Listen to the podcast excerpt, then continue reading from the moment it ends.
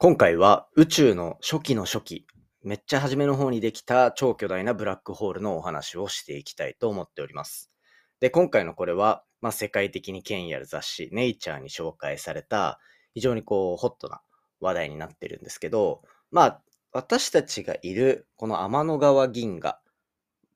ていう、まあ、銀河があるんですけど、そこの銀河の中に僕たちはいて、そこの中心にあるブラックホールっていうのも太陽のよんひゃくまんばいとかっていう大きさを持っていたりするんですね。で、そういった、まあ、いわゆる超巨大ブラックホール、英語で言うとスーパーマッシブブラックホールって呼ばれるものなんですけど、そういった天体が、まあ、作るのに時間がかかるはずなのに、宇宙ができてすぐの頃にもあったっていうような観測の結果が出てしまっていて、ただそれがどうやってできてきてるのか、どのぐらいのスピードでどういうペースでできてるのか、でどれぐらいそういう天体があるのかっていうのが全然分かってなかったというところで、だいたい宇宙ができてからななおくねんとかのところ、ひゃくさんじゅういちおくこうねん先に超巨大なブラックホールを作っている最中の天体が見つかったんじゃないかっていう研究が出てきたので、今回はこちらについてご紹介していきたいと思います。それでは行きましょう。さん、に、いち、佐々木亮の宇宙話。本日しがつにじゅうよっかですね、えっと、ごひゃくろくじゅうよんエピソードめを迎えることになるんですが、まあ前からお話ししてる通り、ごがつのついたちから Spotify の独占配信にこの番組切り替わります。でですね、えっと、もういっしゅうかんっていうところになってきたので、とうとうだなっていうような感覚です。で、実際発表させていただいたところから、まあ結構時間があったので、もうすでに Spotify の方に切り替えてくださった方もいるかなと思うんですが、これなんかね、あのー、何回か、あのー、メッセージとかいただいたんですけど、Spotify に移動するからといってお金がかかるっていうことは一切ないんですよね。Spotify に移動するっていうのはあくまで、今まで例えば Apple Podcast だったりとかで聞いてくださってた部分をそのまま Spotify に変わるだけっていうところで、別にそれが有料の配信に変わるとかっていうところは全くない。なので、本当にアプリダウンロードしていただくだけで、あのまた最新話聞けるようになりますので、あのお金かかんないってとこだけあのちゃんと伝えとこうかなと思いました。で、まあごがつからそうやって独占配信に切り替わるっていうところがスタートするわけなんですけど、いやこれのおかげで多分新しく挑戦できることっていうのがめっちゃ増えると思ってて、まあ、実際に今例えばオープニングをちょっと入れさせてもらったりとか、あとはこの間のごてんラジオ、ケイト女のごてんラジオ来てもらったと思うんですけど、あの収録をその専用のスタジオでやらせてもらうとかっていうチャレンジもできますし、あとはまあこう毎日更新してる分ね、あの日々のこうテイストをちょっと変えていくだったりとか、それこそ今アートワーク作ってるとか、もうなんかいろいろできるんですよ。でもこれもあの Spotify の独占配信に切り替わったこそからこそできる部分だと思ってて、でしかもこれまだ始まりの始まりなわけですよ。で、しかも僕の最終的な目標、これ Spotify の方にもしっかり伝えて、一緒に目指しましょうって言ってるんですが、まあ日本いちいっていう、総合ランキング日本いちい取りに行こうというところをもう絶対の目標としてやってるので、それに対してどういうチャレンジできていってるのかっていうのは、ぜひ見ていただきたいですね。これはも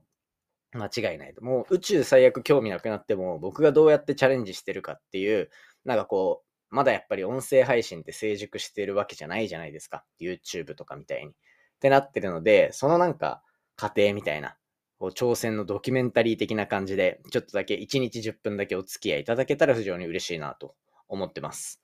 とにかくですね、えっと、今回のこのごがつついたちからの Spotify 独占配信、僕の前向きなチャレンジがガンガンガンガン出ていくタイミングではあるので、引き続き無料で聞けます。Spotify で、えっと、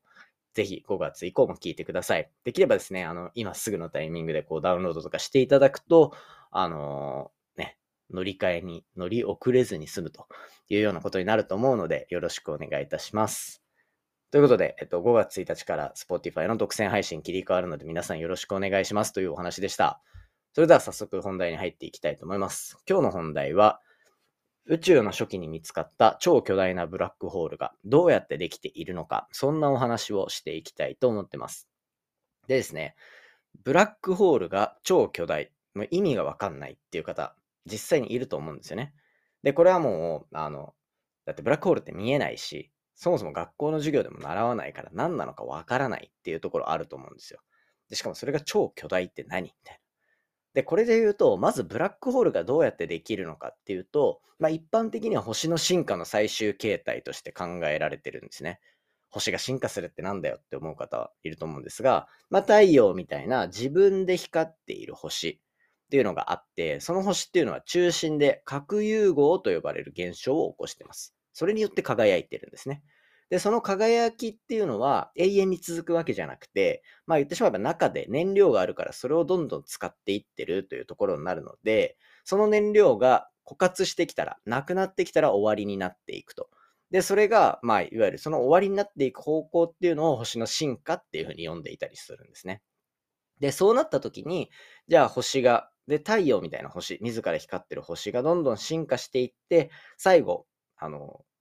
星の死ぬタイミングって大爆発を起こしたりするんですよね。重さによっては。で、それで超新星爆発、スーパーノバっていうのを起こして、それの残骸としてブラックホールができるっていうのが、まあ、こう一般的な流れになってます。でも、ここでできるのって、あくまで星から生まれたものなので、うんと、太陽のじゅうばいとか、まあ、ひゃくばいとかはなかなか難しいかなっていうような状況になってきたりするというような星っていうのができるんですよ。ただ、宇宙全体を見たときには、もうそれとは比にならないぐらい大きいブラックホール、超巨大ブラックホールっていうのが発見されてるんですね。例えば一番身近な例でいくと、えっと、私たちがいる天の川銀河って呼ばれる、で、夜、夏の夜空に見える天の川っていうのは、私たち自分たちが所属している銀河を見ているだけに過ぎないんですね。で、その中心、銀河っていうのはなんか渦巻いてるイメージ、皆さんあると思うんですが、あの渦巻いている状態のところの中心には一体何があるのか、渦巻かせる理由があるわけなんですけど、それが超巨大ブラックホールなわけですよ。つまり、私たちっていうのはブラックホールにす、まあ、言い方をちょっと意訳すると、吸い込まれながら生きているというような状況になってるんですね。で、これが、うーんと、太陽のよんひゃくまんばいとかっていうような超巨大なブラックホールで、まあそういうのも実際に近くにあると。で、これが一体どこにどれぐらいあるのかっていう研究がどんどん進んでいる中で、宇宙の初期の初期、例えばはちおくねんとか、なんかじゅうおくねんとかっていうような経ったタイミングで、すでにその超巨大なブラックホールができているっていう観測例が出始めていたんですよね。ただ、こうブラックホールって最初できた時は星の例えばじゅうばいとかだったとしたら、そこから何万倍とか 何, 何千倍何万倍何十万倍っていうところに成長するためには、例えばブラックホール同士が合体するとか、あとは周りにあるものをどんどん吸い込んでいってより重くなっていく。で、そうすると重力も強くなるから、ブラックホールとしては超巨大なものになっていくっていうような過程があると思うんですが、そこにつまり宇宙ができてじゅうおくねんぐらいのすごく短いスパン、宇宙にとってじゅうおくねんは短いんですよっていうようなタイミングでできたブラックホール、超巨大なブラックホールってなんでできたのかっていうところが謎だったんですね。で、つまり、えっと、世界中の天文学者が知りたかったのは、宇宙の初期で太陽の何億倍っていう大きさの超ブラック巨大なブラックホールが発見されたけど、それが作られている過程っていうのが全くわからない。ひゃくさんじゅうはちおくねんまえにビッグバンができて、そこの初期の数億年のタイミングでブラック超巨大なブラックホールができるこの間の過程がわからないとされていたんですが、今回観測的な研究で、そこの間に位置するであろう成長過程の、もうどんどんどんどん重くなっているであろうブラックホールが発見されたというのが今回の研究ですね。まあこういうもう発見したっていうだけの大事件みたいなイメージなので、ネイチャーにも取り上げられたっていうような形になってます。で、これっていうのは今ブラックホールが星がたくさんできるような雲の中にいて、そのブラックホールがいることによって周りの星をどんどんもうできたタイミングがどんどんこう吸い込んでいくみたいなっていう形をして、今急成長を遂げているブラックホールが実際に見つかったっていうところなんですね。なので、これから宇宙の初期で見つかるブラックホールっていうところに意味を見出し始める研究者たちっていうのがどんどん増えてきて、で、あとは例えばじゅうにがつに打ち上げたジェームス・ウェッブ宇宙望遠鏡ってよく聞きますよね。あれで遠くを見れるようになったら、そういう天体がもっとたくさん見つかるとか、その天体に対してもっとより詳細な観測、つまり例えばどういう天体なのかとか、どのぐらいのペースで星を吸い込んでるのかなんていうところも分かってくる可能性があるというところで、あのこれからどんどん始まっていく研究分野が今まさに誕生したというところで、宇宙初期の超巨大なブラックホールっていうのは今後注目かなと思っております。ということで今回は宇宙の初期、だいたい宇宙ができてななおくねんぐらいのタイミングで見つかった超巨大なブラックホールの成長過程のお話をさせていただきました。